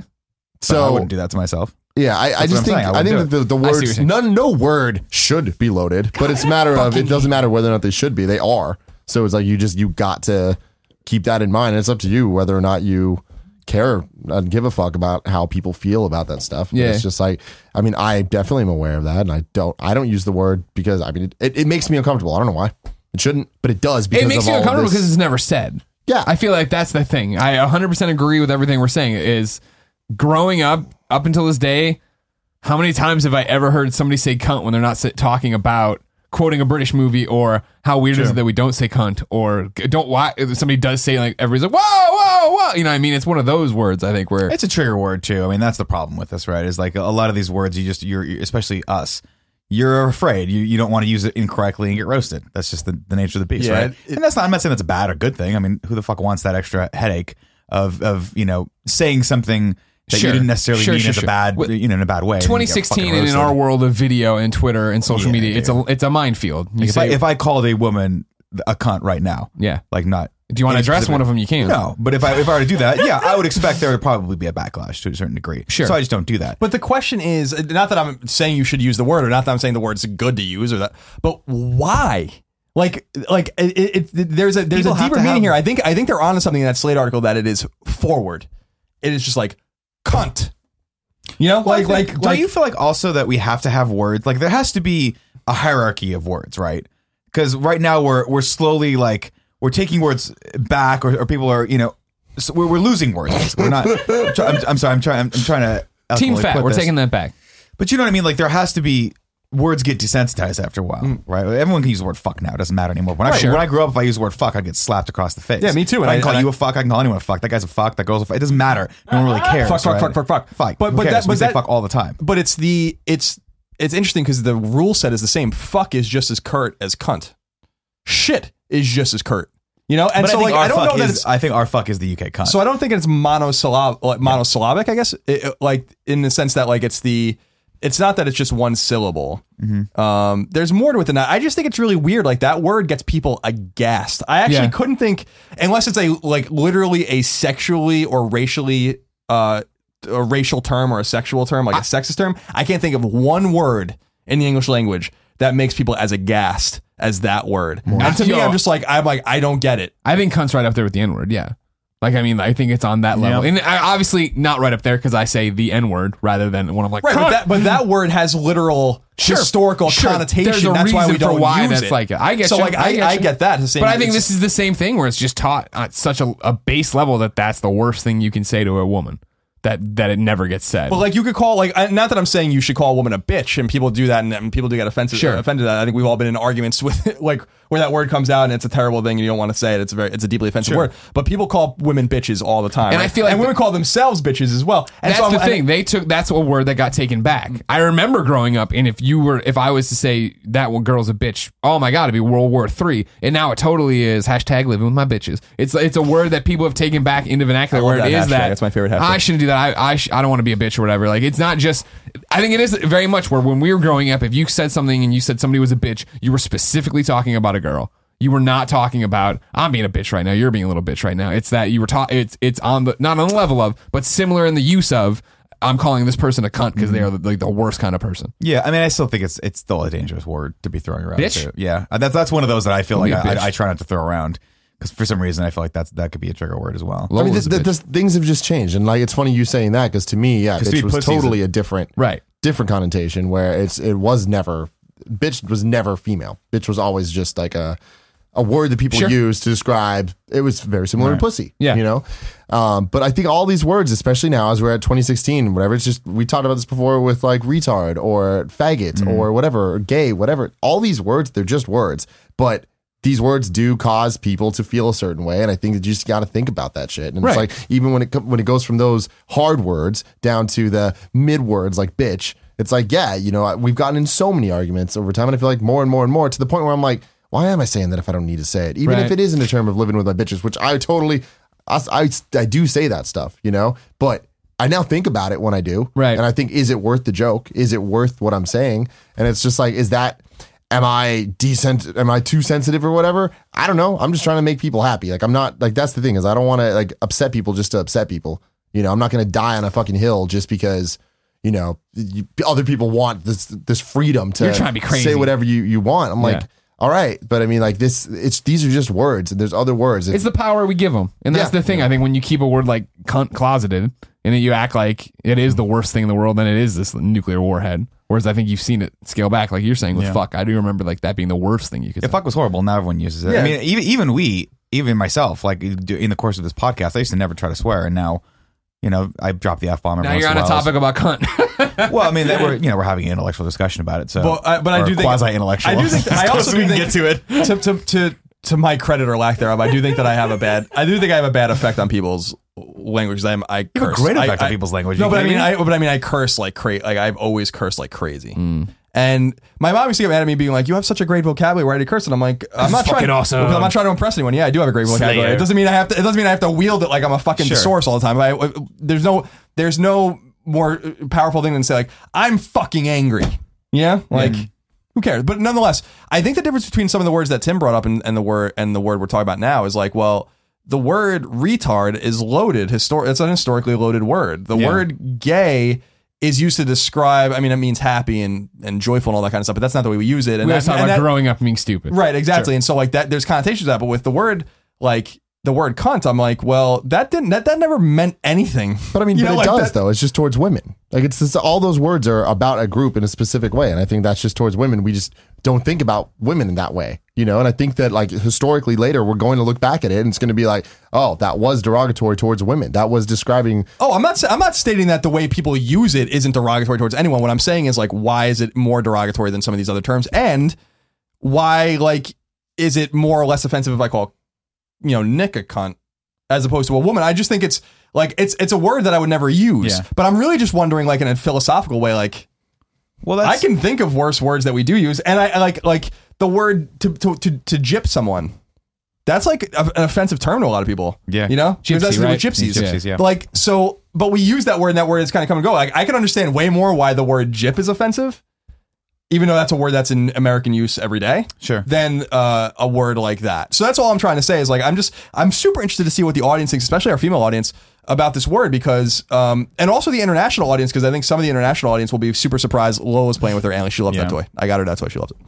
I think the international audience might be surprised to find out that that word is like maybe the most deeply offensive word in American American vernacular, apart from the obviously racially or sexually loaded terms that we don't use. But in Western Europe, that word is not offensive at all. So I do think that there's that other thing as well. There's a connotation there as well that I think is societal, that I think is worth exploring as well. And I'm super interested in why that is. And it's kind of hardening to think, because I was like, is this a question so off the beaten path and so offensive that people, I'm sure people have written about it, but do the people ever really talk about it? And I'm finding like major publications all when I'm searching about it before we got into the podcast being like, this is a term that's, or a question that's been asked by major publications. Mm-hmm. And I think it's a question worth exploring. Like I think to Tim's point, like, yeah, we shouldn't want to be offensive just to be offensive or just to explore our freedom of expression or whatever. It goes back to the old court case of like, you can't yell fire in a crowded theater or whatever. And some people would argue, like, why not? And it's like, well, because it's like not in good taste necessarily. It doesn't really affect your freedom. You're not like really being restricted in any way. But in the same sense, it's like we should probably question why we don't societally say things, even if there's no constitutional amendment saying that we can, or even if there's no reason why, rhyme or reason of why we do or don't. So I just thought it was an interesting kind of thing. And I've been actually mulling over this topic for some time because I'm like, I got no conversation. We tried to do it when we had the 17-year-old on. Well, I was going to do it that week, and I'm like, well, I don't think it's appropriate to do it with a guest, actually. And the first thing I said to him was about prostitution. Right. So, yeah, so you went there anyway. I can't remember what it was. But I had a conversation with someone, a woman recently, and we were, and she totally agreed. She's like, I really don't get why, like, this word became so loaded, but it is, and we just avoid it. And I wonder if we will always avoid it, or if we will... come around to it. But I also don't, I really don't know, because I'm so afraid of that word that I would use it in an effective way anyway. I don't feel people are clamoring for it. I don't feel like there is an audience that's like, man, we gotta take cunt back. And granted, it'll happen if it happens one day. A new generation of Tims rise up and need to say cunt. I mean, I doubt that. I doubt that. That's the thing. It's really, we have enough words. It's interesting here, for me people. To think about all that, like swear words and stuff. I swear a lot. I swear constantly, and it's just part of who I am and what I do. And I feel like when I was younger, I was way more like for people saying fuck and not for the censorship of all that. Yeah. But then I found now that like there's a lot of times, especially when I'm like excited about stuff, I just swear. It's like tics.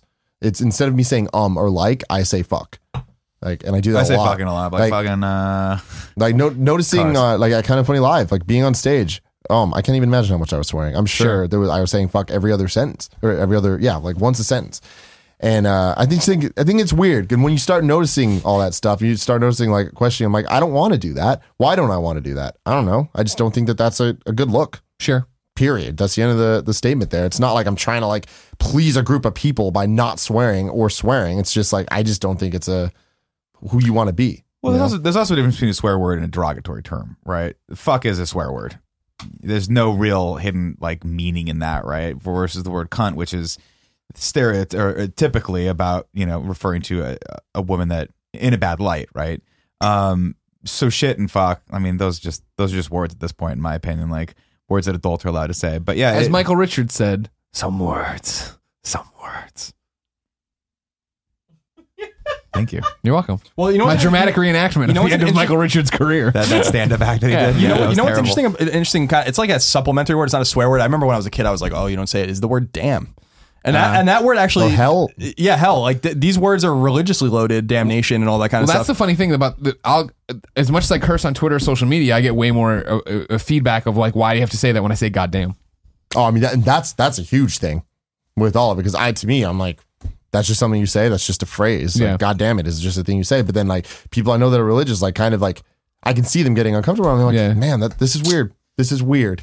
You know, it's weird, but it's also, you know, we're and then Tim screams, your God is fake.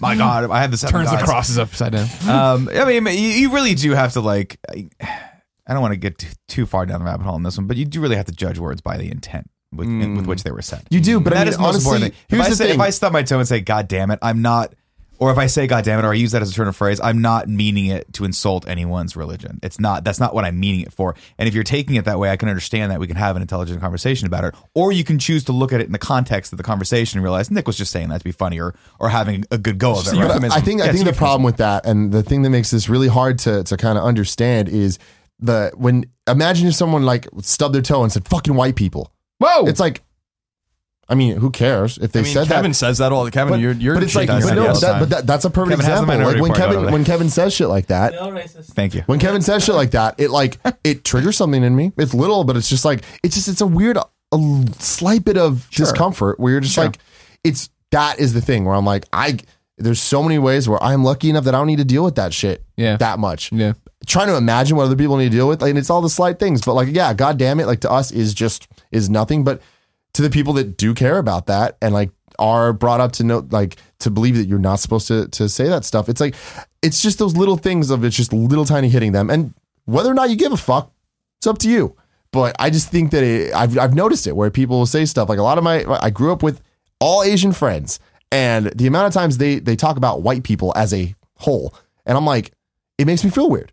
You know, I'm fine with it. I can keep going on with the conversation. It's not like I'm going to cry myself to sleep. But are they specifically talking about you? They're no, just references to you. They're not talking. Why do people dress so weird and have sneakers? They're not talking about me. But that's the thing is like, and I noticed that where I was like, man, if it hits me in this way, I can only imagine when it's something that's actually, people being held back, not fucking me. I understand. So. Yeah, it reminds me of the whole Washington Redskins issue. When this started to really erupt a few years ago, I was like, this is really much ado about nothing. Like, it's not meant. Reports lately on it. It's not the articles that came out, or not articles, the reports that were coming out as a month ago.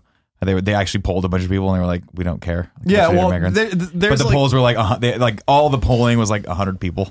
Well, that could be representative of a group, depending on the method. But when it happened, I'm like, it goes back to Nick's argument. I'm like, this isn't meant in an offensive or derogatory way. Yeah. But over time, as this has gone on over years, and I've seen kind of interesting, compelling comparisons of it, and like kind of some thought provoking editorials and the things people say, I'm like, I totally get it. You wouldn't call a team the White Skins or the Black Skins, So like, why would you call it the Red Skins?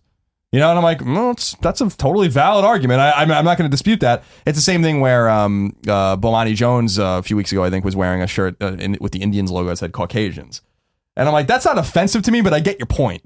Like, sure. why, as opposed to the Braves, which I think is a fine name, or the Fighting Sioux or whatever. Sure. Like, that's totally fine with me. Or the Illini, who I don't even think are they even called the Fighting Illini anymore? I believe they're. Somebody has to look it up. I haven't looked into it. I thought they just got rid of Chief Illini Wick. I don't think they. Yeah, so like maybe some of the Chiefs do the brave chop or whatever. Like in games, and some people find that offensive. I'm like, so I think that you can kind of so I'm getting it to Tim's point, like more and more where I'm like, okay, like it's to Nick's point, it's not. I don't think they call the team the Indians to be disparaging the Indians. The logo is super racist. I'll give them that. And they don't have that logo. And they don't have that logo anymore. Yeah. It's the eye. It's just I think an eye now on their hat. Or a C or something, but it's not like the chief with the big smile and everything. I'm like, okay, that's offensive. Yeah, I get why you wouldn't want that, but and it's funny because I actually had that hat like randomly when I was a kid. Someone gave it to me. I'm like, I'm a Yankees fan. No, give me an Indians hat. Weren't the Indians a major league? Yeah, exactly. But to me, it's like so. I'm starting to understand more of the sensitivities as they come up. It's just that this particular word that we're talking about with the topic, I'm like, I just understand it a little bit less. I understand the loaded nature of it, but I don't understand how it became so loaded. Sure. I guess that's the thing I'm thinking of, as opposed to like the Washington Redskins. I'm like, inexorably, that name's gonna change because they're losing their trademarks. Like people can stand outside of a Redskins game now and sell Redskins merch. Yeah, it's crazy. Without like they're allowed to trademark their logo, but they're not allowed to trademark an inherently racist term. And the government has said that you can't trademark the term Redskins. So now anyone can sell anything they want with Redskins on it, which is something you can't do with the other teams. So, so it's an interesting kind of thought game, I guess, in a way where it's like so I like to think about the etymology of words, and I thought with that particular word, I'm like, it's not a word I use. I understand how deeply offensive it is in American culture, yet I don't know how it got to this point. And it seems like no one does, as I was reading. There's a lot of guessing. Well, see, what I don't really grasp from this whole thing is that I feel like, what about the other words? Like, what's the difference between, like, faggot?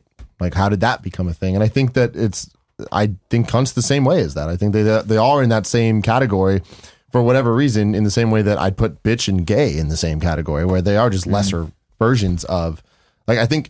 Bitch is to cunt what gay is to faggot.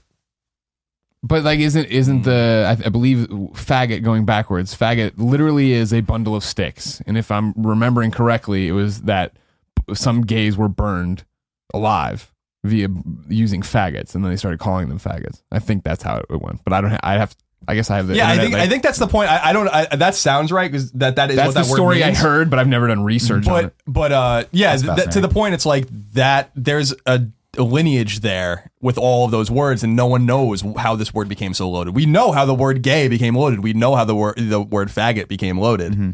We know how the word retard became loaded. Yep. We know how all those things became loaded, and bitch obviously is loaded for obvious reasons. It's a female dog. Yeah. But like, I don't understand this word. I mean, it's genitalia, like that. I think that alone, right? That, but and then, so is pussy. Yeah, I know, but I think that it's just like when it was or loaded cock. With. But then, like, all right, I guess gay and faggot with the sticks thing does change that up a bit. I don't know. I just don't think it's quite as simple. I mean, I agree with you that it's not what we use. I mean, to Colin's point, like, yeah, I mean, to me, I'm more on Tim's side of this, where I see that they're both very diminishing in diminutive terms, versus like something like asshole, which is really, I mean, it's I guess not gender specific, so it doesn't really matter. Like, everyone's got an asshole, so you can call everyone an asshole, right? Is that how that works? Like, is anyone offended by asshole? Yeah, mortally. Well, it's an insult. You're rendering an insult at someone, but I mean, like, versus The word faggot is a much, much, much more loaded 100%. Word, and much more powerful because it's traditionally used as a hate speech, mm-hmm. right? Whereas asshole, that's just a plain old insult, right? Yeah. And I feel like people use the word asshole all the time and don't get offended about it. I think that's one of those words that's just everyone's been desensitized to, I think. But to me, and this is just to me, again, but bitch hasn't and pussy hasn't. Like I wouldn't use the word pussy in mixed company. For some reason, saying that word specifically makes me uncomfortable. It makes me uncomfortable watching you say it. Does it make you in a bad way or like a sexual way? Like a sexual way. Like you're thinking about yourself and maybe... And you. What we might... Okay. Yeah. Yeah. It's great. Greg, what'd you find out? Nothing. It's always one of those super complicated ones. I'm trying to get it all together. Yeah. English, late 16th century, it was an abusive term for women, particularly old women, and reference to homosexuality may derive from this.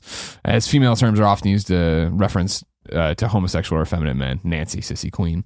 But then it's like an alternate possibility is this. An alternate. Okay. So it's like. It seems like it's the same thing with the word we're talking about where it's like there's just no research. Oh, here we go. There is an urban legend called the oft reprinted assertion by Douglas Harper that the modern slang meaning developed from the standard meaning of faggot as a bundle of sticks for burning with regards to burning at the stake. This is unsubstantiated. The emergence came in the 20th century. It has to come from something like that though. You have to assume. Yeah. I mean, right? that's why it makes sense with if you're calling... particularly old women a faggot, and then you want to like, oh, you sissy, you pussy, whatever, stuff like that. Mm-hmm. Yeah. Anyway, well, either way, words are weird. I wanted to talk about that. They are weird. Hope no one's too deeply offended out there. I just think it's interesting to approach these topics as they come. You know, it's something I was thinking about. So another word, Nick. What are you thinking about? My topic actually ties a lot into your topic, Greg. I was watching X-Men Days of Future Past yesterday, and it was on HBO, and I'm like, and I actually really like that movie. But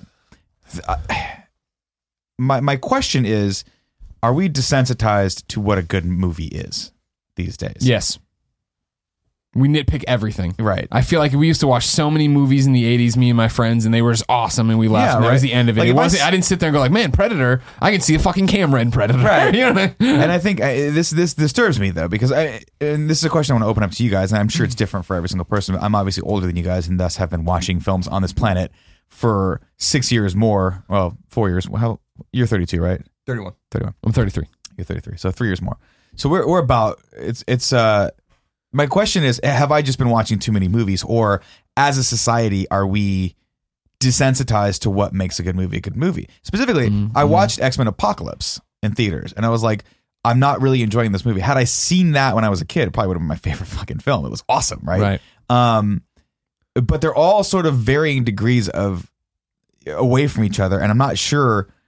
You know, if that's just because of the films themselves, or if it's because my experience with film through the years has led me to a point where the difference between a really good film and a meh film is lessened, you know? Mm-hmm. And now I just don't even know really what a fantastic film is anymore because there's so much just kind of in the middle ground, mm-hmm. if that makes sense. No, that makes a lot of sense. I think it's a multifaceted issue. I think one of the things you bring up is age. I think when we're younger, we're way more open and way more interested. More susceptible to just new things. I think another is the age we live in, where it's exactly what we're talking about with TV, where it's like, if I start a movie on Netflix and it's not great in the first 10 minutes, I'm out. Like if I'm not connected to this, then why would I stick around and try to wait for this to get to its point? Yeah. Whereas when there were lesser options, when it was, all right, let's drive to Blockbuster and get two videos. And it's like, I'm coming back to this sleepover with these two tapes. That's all there is to watch. So we're in no matter what. It's awesome. Huh? Rat Race. We are not getting Rat Race. I fucked up one time. I got two Tom Selleck movies for no reason. Did you really fuck up though? Well, sounds like a blessing in disguise. Yeah. I was on a date and ended up working out well. Yeah, I don't know. I mean, it's kind of a sad state of affair for me, though, because as I watch, it's the same experience I had that you just talked about. I had this past weekend where I started literally three movies, and I'm like, nope. Yep. Right? Yeah. But then my friend Matt Fuller has a documentary on Netflix called Autism and Love, and obviously it's about autistic people in love. And I started it, and it's a good title. Yeah. Started it, and I'm like, I'm going to watch this because he's my boy. I'm seeing him next week. And it was a little slow to start. And by about an hour in, I'm like, holy shit, this is really good. Right. And I'm like, I'm legitimately crying because I'm experiencing something that I haven't seen before ever. Sure. Right. And simultaneously experiencing something I've never seen and also seeing myself in the eyes of these people who are trying to find wherever their place might be in the world. Yeah. And so that makes me think, I'm like, okay, there obviously are great experiences still left, but on the whole, Is it? I mean, are we just asshole kids that are desensitized to everything and like we're not? It's happy not even. I don't even know if it's that you're desensitized as much as I think we all are overcritical now. You know what I mean? Yeah. So what you're talking about? I mean, I remember going to see X-Men in the theaters with John Campione. What up, John? And that movie finished, and we were like, holy shit. That was awesome. It was like the first superhero movie that like to really bring it all back. We're doing superhero movies and we're going to do them right. And like now you'd watch it and it's not that great. And it's the same thing. Now jump to Civil War. Literally all these amazing things are happening. We come back and I was like, I was good. It was fine. I'm good. I want to see Spider-Man's part again, but nobody else, because we're spoiled rotten because there's a million superhero movies now. And it is to the point that they all feel so similar, like what you're talking about, where there is this strata. I'm still spoiler everybody. For a topic in January 2017, I'm still doing the list of every movie I see this year. I'm still keeping it up. Every movie I've seen in 2016, where I saw it, and everything else on there. And it's just one of those things that you go through. It's just like, okay, like, but like, how many? For my barometer of what's a great movie or a good movie or whatever is how much I think about it afterwards. Right. And that's the thing where it was like, when I noticed that I was still thinking about Room a month later. Yeah. I was like, fuck, that's a film right there. Yeah, that was a great film. That was a great film. I will say, you know, I'm not naive enough to suggest that there's never been a capitalist initiative in filmmaking since the teens and 20s to make money on your films. Of course there is. You make a film for art, of course, but you also make a film to make money. I will say that we've crossed the paradigm of films existing not to tell any story, but to make lots of money. That is the reason that all these comic book movies exist. That's why most of them are not good films. I don't care if you like them or not. I'm not saying that you can't like them, but they're not films. You know, like some of the great movies that we've seen in the past. And what I've noticed, not being a film buff at all, but someone who used to go to the movies quite often, used to rent a lot of movies. I bought a bunch of DVDs. I mean, I saw movies probably way more than the average person until 5 years ago. Mm-hmm. Is that I just felt like the movies stopped speaking to me. I mean, Erin and I were going to go see a movie this past weekend. She had tweeted at Tim saying that we were going to go see Popstar. We were looking at the trailer. Highly recommended. And then we were looking at the trailer. We were looking at trailers for other movies, and I'm like, this, like even stuff that had like a 90 on Rotten Tomatoes. There's a movie that like was like super highly scored about two detectives or something like that. Or I don't know. I don't remember what the fuck. Nice Guys? Rizzoli and Isles? No, that's a TV show. And we were like, we were watching the trailers, and I'm like, none of this looks good at all. And we just like stayed in and watched like Amazon, because I was like, there's nothing compelling about this. I'm like, the reason that these superhero movies are being spammed is not because they want to tell fun, compelling stories. They know you're going to go fucking see them, and they want to make lots of money. There's no artistic merit to a lot of the shit that's being done right now. See, but that's not true though, man. Like, especially with the Marvel movies, like they care. They very obviously care about the story they're telling. They also care about making money. Yeah, they care about the story in terms of like how much they're going to be stringing people along. Let me give you an example. No, my example would be all these Michael Bay ones, Ninja Turtles and whatever, where it opens and it's like brought to you by the China Film, whatever the hell it was. And I'm like, all right, these things kill in China because they just want to see explosions, Transformers, all that. Your example. Like I think about Star Wars. Star Wars is a great example. We got 77, 80, and 83. We got three Star Wars movies. They could have kept making them, and they wanted to. I mean, you could read J.W. Rinsler's books of the making of Star Wars and stuff. There's a lot of interesting stuff about that, but they walked away. Like Lucas walked away. They could have made more of these movies, and they made three Indiana Jones movies, and they made Young Indy. But other than that, they were like, we'll have some expanded universe stuff, but we're going to show a little bit of restraint for a while. And then they obviously made the new prequels and stuff. There's always a capital endeavor behind doing this kind of thing. Obviously, Star Wars was made for like $20 million or something like that, and they made a shit ton of money. And they wanted to keep doing it, but they showed restraint. Now, like what happens when Disney acquires Star Wars? They announce 6 movies, you know, like 6 movies. In other words, the amount of movies that were made out of the Star Wars trilogy from 1977 to 2005, they announced in a 6-year period. And to me, that was an emblematic of just a different thing where they're like, we know you're going to go. But yeah, we know you're going to buy it. Isn't this capitalism though in a way? That the market demands these movies. We think the market demands them. We'll see how it goes at the end. I still think that like we'll see the market reacting negatively to all of this stuff in the end. I hope Star Wars is good, but I think there's too much of a good thing is possible. It happens all the time. So to me, I just think that there's a difference in. You know, one of the things I was talking about recently, I think I talked about with you, Greg, was, and maybe the way I see movies, or way that maybe not knowing much about film, but just being a viewer of movies like anyone else, is that movie Concussion. People were making a lot of waves about, and I remember Will Smith getting upset. How's Will Smith not nominated for an Academy Award for this performance? So I watched the movie, and I'm like, that movie's okay at best, and his performance sucks. Well, I don't know people are even looking at him. You were saying the further out you got from it, the more you disliked it, right? Yeah, where I was like, I think more and more about the movie, and I'm like, is this the barometer now that we're judging great movies? Is Will Smith's performance in Concussion? That's the performance that we're like, how can this not win an Academy Award? And I'm like, well, maybe I'm just so far flung from what good movies are good or what movies are bad that I don't know the difference anymore, because the movies that I think about after the fact, like the last few truly fantastic movies I've seen were like The Big Short was awesome. That was really good. Interstellar was awesome. And Gone Girl were probably the last three movies I saw where I'm like, these are fucking awesome movies that I think about a lot. Room was great. I liked Room. Yeah, but I mean, like all these kinds of things. You can look back and think about it. It's not like there was a million awesome movies before. It is a short list. Like what you just named was the last couple years. That's true. You know, so it's like, it's not like every week there was an amazing 10 out of 10 movie coming out. I think things just change down. You're right with all the capitalism and all that stuff. But I think that with the Star Wars, we're in a different place now. It's way easier to make movies now. There's way more people making movies now. There's more actors. There's more people doing VFX. There's more people doing all of that stuff. And there's also way, way, way higher demand for it in terms of before it was just theaters. Now it's on demand. Now it's your entire world is revolving around this movie and stuff. Well, I feel like, and then that's my point is like, I feel like there's pros and cons, obviously, all of this. Like you're both right on in terms of Marvel. Like Marvel does take a tremendous amount of care to make sure every film fits within their cinematic universe, and they legitimately do care. But they also are banging these things out at the span of like one every 6 months because they do want to make money.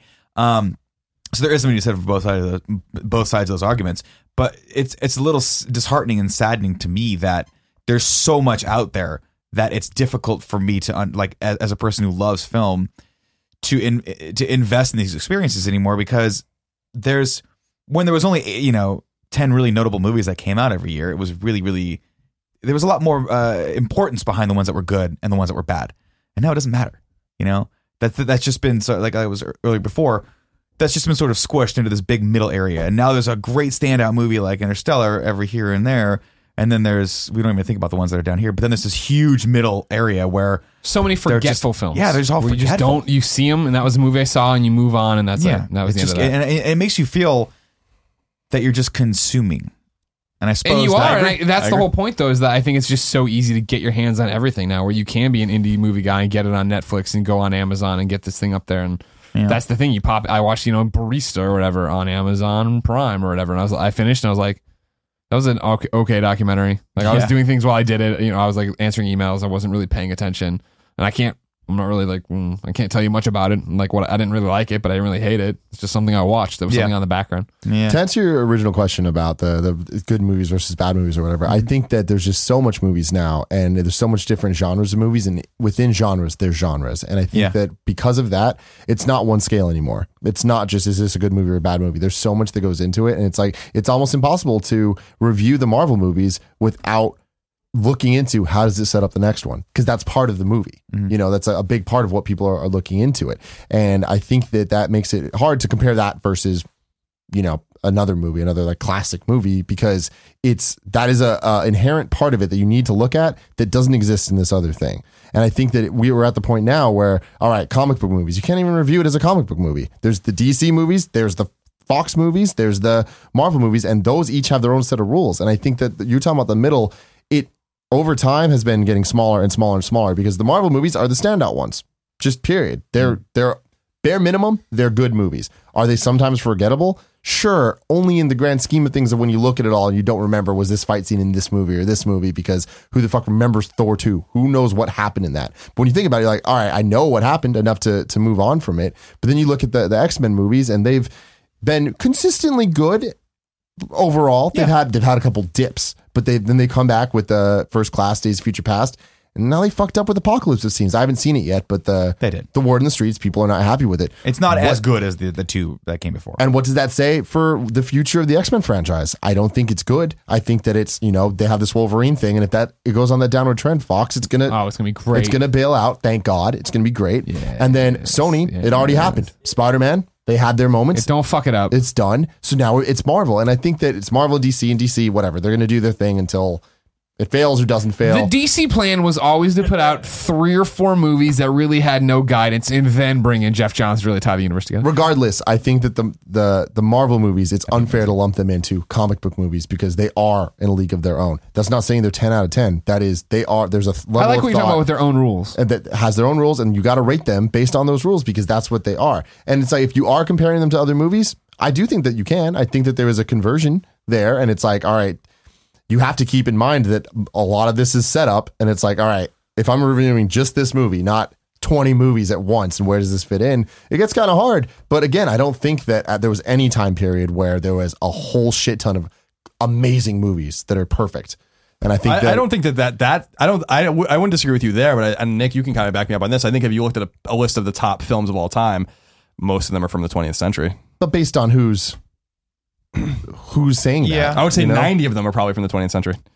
Yeah. So I mean, so to me, it's like, well, who's saying? I don't know. Scholars. I don't know. But I look at those lists every once in a while because I'm like, what haven't I seen on these lists? And it's always like, Citizen Kane and all this kind of shit. And I'm like, all right, well, like, you're also talking about it's an entire period of time where a lot of innovation and evolution was happening within. Sure, right? But that's I guess maybe that is to the root of the point is like, are we seeing that happening now? And it's specifically with superhero films.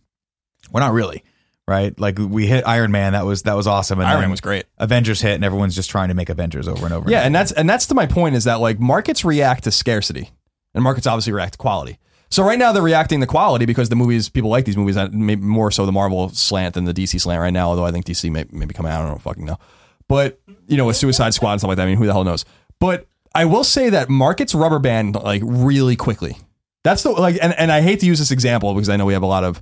People that don't necessarily like when we talk about politics, but you've seen it a lot with like in the political market with Bernie Sanders. Mm. Everyone loved Bernie Sanders, blah, blah, blah, blah. A month ago, everyone fucking turned on Bernie Sanders. Like overnight, where they're like, get out, get out, get out, get out. The same people that were like all about him, those he still has a lot of fans. He still won states where. But what I'm saying is like the narrative around him changed like fucking overnight. I had never seen anything like it where suddenly he's not the darling anymore. Suddenly everyone's like, you're in the way.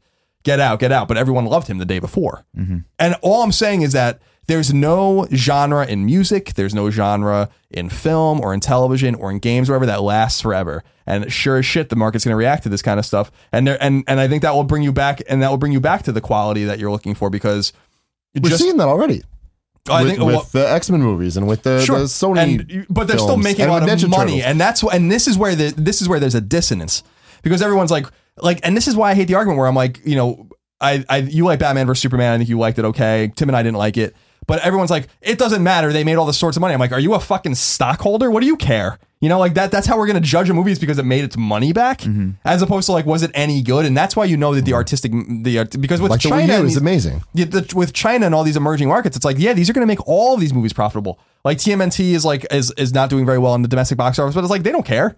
Like, so it's like, are we always just going to judge it based on this? And this is funny from being a fucking pure blood capitalist, which I am, but it's like, this is not the way we judge art.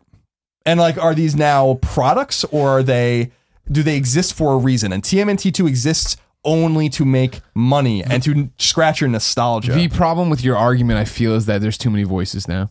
There's just Roger Ebert and there's just this guy. And we know now if a movie's good or bad, it is everyone on Twitter can get out and say if it's good, bad, this, that, the other. I mean, Ninja Turtles is a great example of, I went in expecting a cartoon, left, and I was like, that was a fucking cartoon. Yep. That was whatever. Cool. I heard Bebop and Rocksteady were really cool. They hover. Yeah, Seamus killed it. And then Krang's there. And then like Kevin was like, that movie was terrible. I'm like, well, yes. I mean, it's not a good movie, but like, it'll make its money back. What did you expect out of this thing? It's about fucking Ninja Turtles. You know what I mean? Like, yes, but the 1989 Turtles movie sucked. It was a bad movie as well. No, I'll fight this to the day I fucking die. Well. It is not a bad movie. I watched that movie so many times as an adult. That movie is fantastic. Fantastic. I'm not going to weigh in on this. I mean, what I think is really interesting about this is, for years you guys ran and owned the PlayStation channel at IGN. Sure. You did your top 25 list. You guys are the voice of PlayStation. You are the credibility of PlayStation. What was on that list, that was the top 25. If you, to this day, you Google top 25 PS3 games, guess what? It's your guys' list. And that's what people think of when they're talking about the top best games of all time on PlayStation 3. Right. It's your guys' opinion. Metal Gear Solid 4, not on that list. Why? Wasn't a great entry point. I just don't think it's a good game. But okay, whatever. Great. Both of us agreed it didn't deserve to be on the list for some reason. But Greg's point is, It's just not a great entry point, so that's not why it's not on a list. You liked the game a lot, and you thought, as a Metal Gear fan, it's fucking amazing. Right. But compared to all these other things, you didn't put it on the list because X, Y, and Z. And I think that's where the Marvel movies all fall into. Interesting. Where it's like a couple of them, I think Avengers, I think Galaxy of the Guardians of the Galaxy, and potentially Civil War, can stand on their own as like, these are good. These are like really good. But I think a lot of people would put Winter Soldier in there too. Winter Soldier's great, yeah. But even then, it's like just straight up standalone movie. I think that a lot of those things wouldn't make the list because of the Metal Gear Solid 4 argument. Right, that makes perfect sense. Yeah. And I think that's where we're at with movies. That now. Because not putting Metal Gear Solid 4 on the best PS3 list is fucking mind-blowing to me. I don't understand that. Sure. But no, I'm with you. I mean, that was always my argument. I mean, what you're talking about makes sense, and I agree with your point of just like, yeah, like, I don't think Captain America 1 was a great movie, right? But I enjoyed it in the, oh, here's all this backstory, and then, fuck, he's in the future. Like, that's cool. That's cool. And it was, like, setting up everything. And so when you see those just as links in the chain to get to, like think of it like a rosary, right? Just your normal beads to get to an awesome prayer part. Because rosaries are awesome as they build them out every day. Everyone loves. I couldn't be more excited about rosaries. No kid who's like, I'm just stuck around through the cunt talk. Oh, man. I want to talk about rosaries now, too. Let's go to the rosaries. Yeah, I mean, you know, Tim, to your point, like, what they're accomplishing with superhero films is amazing. It really is. With the Marvel films. Well, I mean, I would also say that the X-Men films are good. And I think I really like what they're doing. I like the chemistry of the cast. I really like Days of Future Past. And I liked First Class.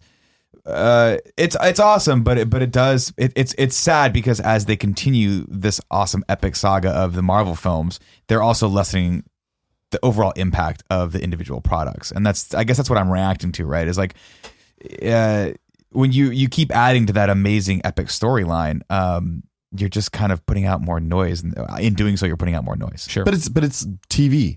Just on a movie screen. Yeah. And like that, sure. When you start looking at it that way, you talk about HBO being premium. Just think of the Marvel movies being the most premium form of television. Well, I agree. Again, I'm not sitting here on my, you know, high throne, like Game of Thrones in my brain. I'm not sitting here saying I don't like the Marvel movies. I enjoyed the shit out of Civil War, and I'll go see all of them. I made my wife watch freaking Ant-Man the other day because I love Paul Rudd. But you know, the more and more they come out, the harder and harder it is for me to get her to sit down and watch one of them. And that tells me something. I mean, it goes back to the TV argument, but why I think Marvel works. What I don't like about any movie for the most part, but especially these comic book ones. So like, you know, DC ones, especially where you get like 2 hours and they try to cram everything in. That's why I always say it's a cheat, but Smallville's the best live action interpretation of Superman in my lifetime, probably ever. And it's not, tons of Smallville is complete and utter fucking trash. But what they nail is they nail. And seeing that character progress to putting on the suit, you're like, yes, this is fucking awesome. And there's the payoff. And that's what Marvel is doing just on the movie screen, which I respect.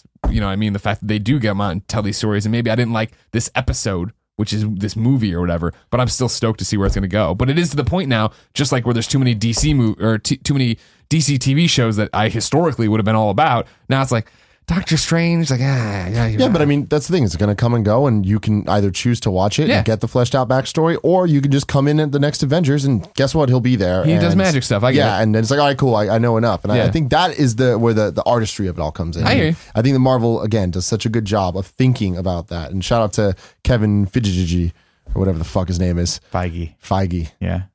Is that confirmed? Is it Feige? That's how Feige. That's how I've heard people say it in other podcasts. Right. So, well, shout out to him because I think that they're doing a great job with all that shit.